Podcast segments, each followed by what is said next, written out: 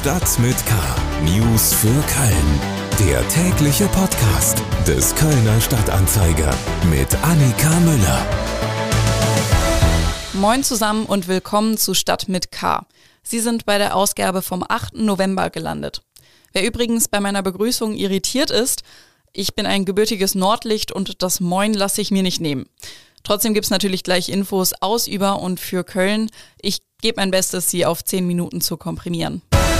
Heute in Stadt mit K. Stadtplan 2G-Regel für den 11.11. .11. So reagieren Kölner Wirte. Festkomiteepräsident Christoph Kugelkorn zum Sessionsstart. Und Philosoph Julian Niederrümelin über 2G und Impfpflicht. Schlagzeilen. Bei Gartenarbeiten in einem privaten Garten ist heute Morgen eine englische 5-Zentner-Bombe gefunden worden, die heute noch entschärft werden muss. Deshalb müssen ungefähr 5000 Menschen evakuiert werden. Betroffen ist auch das Unicenter. Das war Ines Rakosi, Pressesprecherin des Kölner Ordnungsamts, zum Bombenfund in Sülz am Montag.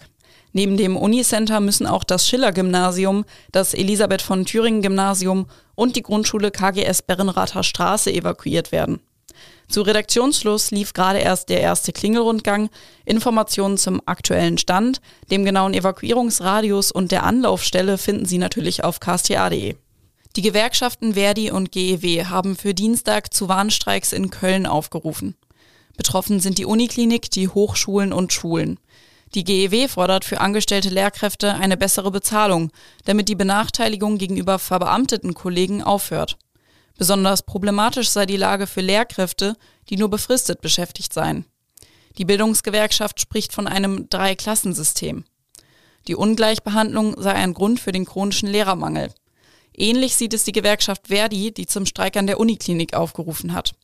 Dass an den Kliniken das Personal fehle, liege auch an der schlechten Bezahlung.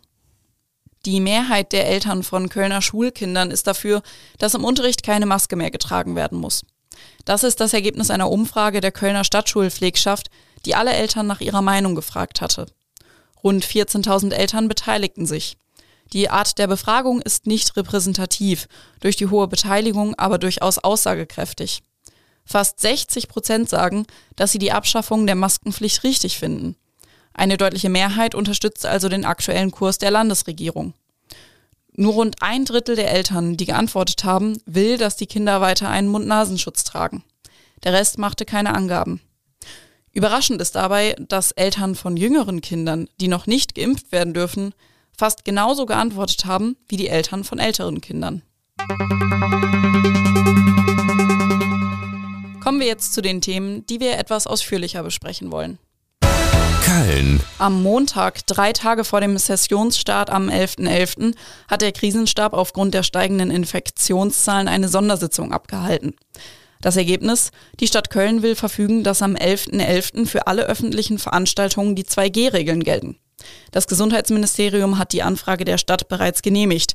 In Abstimmung sei es Kommunen erlaubt, 2G-Regeln anzuordnen. Aus anderen Städten legen derzeit aber noch keine weiteren Anträge vor. Bisher war Veranstaltern und Wirten freigestellt, ob bei ihnen die vorgeschriebenen 3G-Regeln gelten oder sie auf 2G verschärfen. Bei der Veranstaltung am Heumarkt zum Beispiel sollte ohnehin auf 2G gesetzt werden. Am Tanzbrunnen hatte man sich für 3G Plus entschieden, also geimpft, genesen oder aktueller negativer PCR-Test. Meine Kollegin Maria Gambino aus unserer Lokalredaktion hat mit Kölner Wirten gesprochen und ist jetzt bei mir im Studio. Hallo Maria. Hallo Annika. Wie, reagieren die Wirte auf diese kurzfristige Verschärfung der Regeln?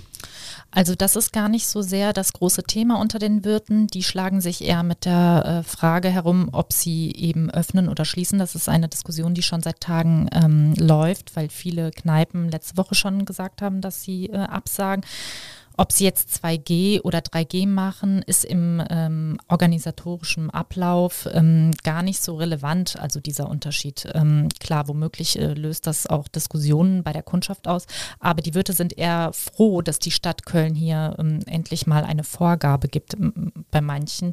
Also manche fänden es vielleicht sogar wünschenswert, äh, wenn die Absage von oben käme. Also die, freu die freuen sich ehrlich gesagt, dass ähm, die Stadt hier äh, eben eine Pflicht äh, anordnet. Normalerweise ist der 11.11. .11. ja ein wirtschaftlich sehr wichtiger Tag für die aktuell sowieso gebeutelten Kneipen, Bars, Brauhäuser und Clubs. Der erhöhte Security-Aufwand, den es ja auch mit 3G schon gibt ähm, und jetzt auch noch beschränkte Gästezahlen sowieso und dadurch, dass auch Getestete nicht mehr reinkommen, noch stärker beschränkte Gästezahlen. Ähm, lohnt sich das überhaupt noch? Ja, ich denke, dieser 11.11., .11., der lohnt sich für viele trotzdem noch. Andererseits ähm, kann man auch sagen, dass, ähm, Gäste, äh, dass die Wirte teilweise auch fürchten, wenn jetzt hier ein ähm, Superspreader-Event äh, passiert und äh, mein Personal ausfällt, dann, äh, dann habe ich ganz viele Umsatzverluste im restlichen Monat und äh, das ist dann für viele ausschlaggebend äh, zu sagen, dann lasse ich diesen einen zwar umsatzstarken Tag zu, aber dafür habe ich dann eben meinen Monat safe. Hm. Ähm, jetzt sind eigentlich am 11.11. .11. ja auch diese Veranstaltungen, Heumarkt und Co., aber auch Bars und sowas sind normalerweise brechend voll. Ähm, jetzt ist der Zulass ja sowieso stark beschränkt und wie gesagt, Getestete, also Ungeimpfte haben gar keine Chance mehr. Ähm, ich gehe mal nicht davon aus, dass die alle deshalb brav zu Hause bleiben. Ähm, kann man damit rechnen, dass es in der Stadt dann andere Hotspots geben wird, wo die sich treffen? Ja, das ist jetzt eben die Frage, denn äh, viele Kneipen äh, machen ja auf und ähm, es ist Programm, das heißt, das zieht ja schon mal per se Leute an.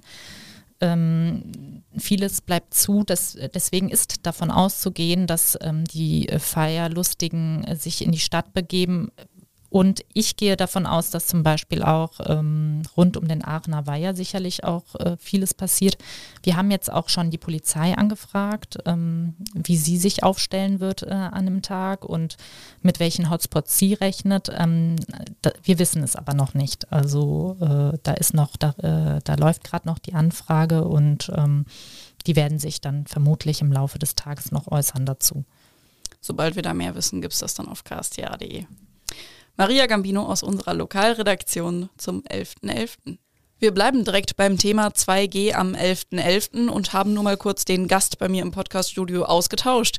Mir gegenüber am Mikro sitzt jetzt Christoph Kuckelkorn, Präsident des Festkomitees Kölner Karneval. Hallo, Herr Kuckelkorn. Hallo. Hat Sie die Nachricht aus dem Krisenstab heute überrascht?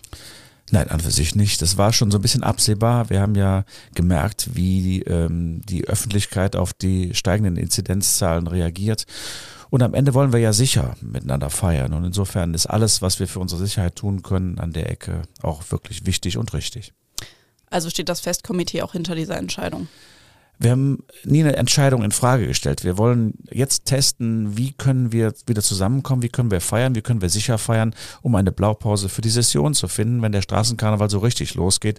Insofern ist alles, was wir jetzt am 11.11. .11. machen, auch so ein bisschen Testlauf für den richtigen Karneval. Bleiben wir direkt bei dem Thema. Ähm hat diese kurzfristige Verschärfung der Maßnahmen jetzt auch Einfluss auf die Planung für die Session, ähm, gerade auch mit Blick zum Beispiel auf den Rosenmontagszug, denn das wird ja noch deutlich komplizierter werden. Ja, wir gucken uns jetzt am 11.11. .11. genau an, was passiert auf den Straßen, wie kommen Menschen zusammen, wie feiern sie gemeinsam, halten sie sich alle an die Regeln, die aufgestellt wurden und dann ist das, glaube ich, etwas, was uns bei der Planung des richtigen Karnevals hilft. Wie das sich auswirkt, müssen wir sehen, weil wir müssen ja gucken, wie die Menschen reagieren, aber mit Sicherheit äh, gucken wir da jetzt ganz genau hin, analysieren viel äh, und werden im Nachhinein dann überlegen, wie können wir dann sicher in der Session feiern.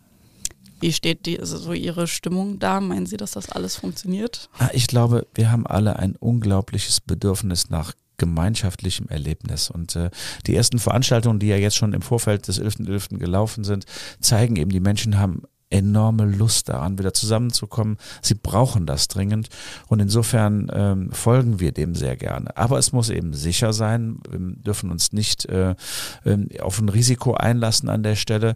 Aber auch ganz wichtig, ähm, jeder muss wieder ein wenig für sich selber Verantwortung übernehmen. Also es hat jetzt lange Zeit der Staat die Verantwortung für alle übernommen, hat uns die Entscheidung vielfach abgenommen. Jetzt muss jeder für sich selber äh, bewerten, ist das Risiko mir das wert, dass ich feiere? Fühle ich mich hier gut und sicher aufgehoben? Bin ich gut vorbereitet durch meine Impfung? Und alles das äh, spielt jetzt mehr eine Rolle. Also wir gucken jetzt mehr auf den Einzelnen, wie er reagiert. Und natürlich letztendlich sind die Maßnahmen ausreichend. Das würde ich jetzt mal so unterschreiben. Vielen Dank, Herr Kugelkorn. Danke. Corona News. Eine Impfpflicht hat die Regierung von Beginn an ausgeschlossen.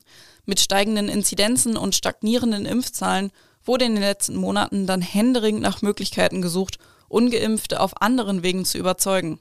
Auf der einen Seite steht eben die Selbstbestimmung, die eigene Entscheidung, sich impfen zu lassen oder das Risiko einer Infektion und womöglich eines schweren Verlaufs dann auch selbst zu tragen. Auf der anderen Seite steht aber auch die Dringlichkeit, möglichst viele Bürgerinnen und Bürger möglichst schnell zu impfen, bevor die Intensivstationen im Winter wieder voll sind.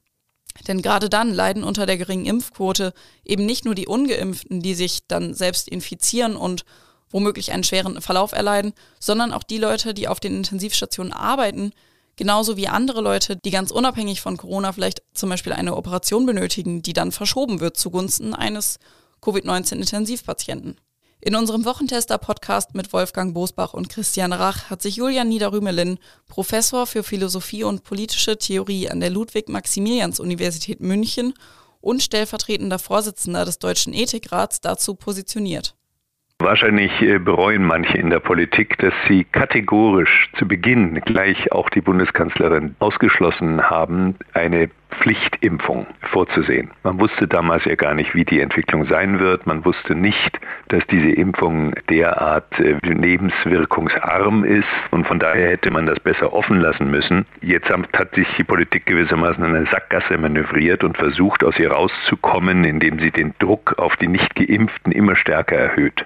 Und das halte ich für eine sehr unglückliche Konstellation, entweder oder. Entweder zum Beispiel für bestimmte Berufsgruppen, zum Beispiel medizinisches Personal, Personal oder auch für Lehrkräfte und für andere Pflichtimpfungen vorzusehen oder auch ab einem bestimmten Alter Pflichtimpfungen vorzusehen. Auch das wäre angesichts der Zahlen zumindest rein ethisch gesehen gerechtfertigt. Also 2G halte ich, um es etwas konkreter zu machen, für hochproblematisch.